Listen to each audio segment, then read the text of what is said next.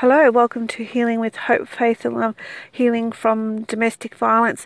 Now, today I want to talk to you about positivity and how it can make a significant impact on how you deal with everyday life and especially on your healing journey, on how positive positiveness can make such a, a significant impact on your life and how you actually deal with even problems that may come your way.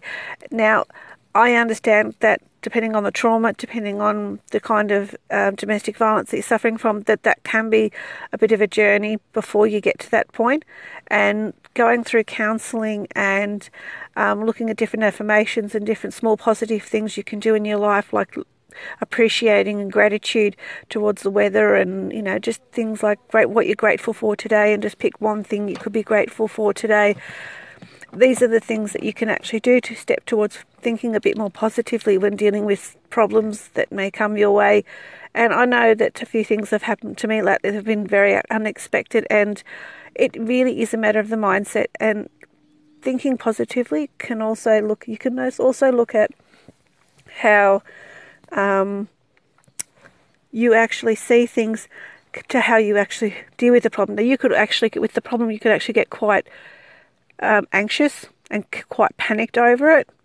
Or you can actually look at it like, well, you know what, it's going to be okay because I have solution A, solution B to this problem. It will be okay. Things may be a bit hard right now, but I have got a real positive attitude.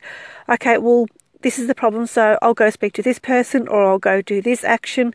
And that can make such a significant impact on how you actually deal with it, but also how you look at it.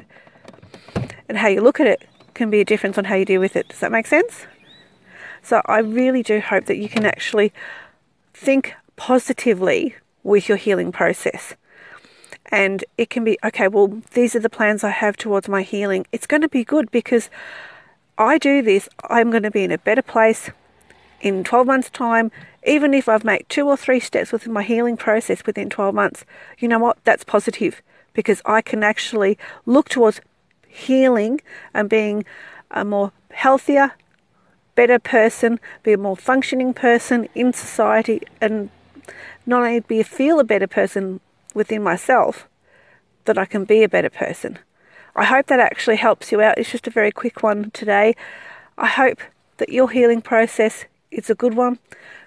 Healing from Healing with Hope, Faith, Love, Healing from me, Elizabeth Baker. Have a lovely day. Have a lovely evening. Have a lovely week. Until next time. Bye.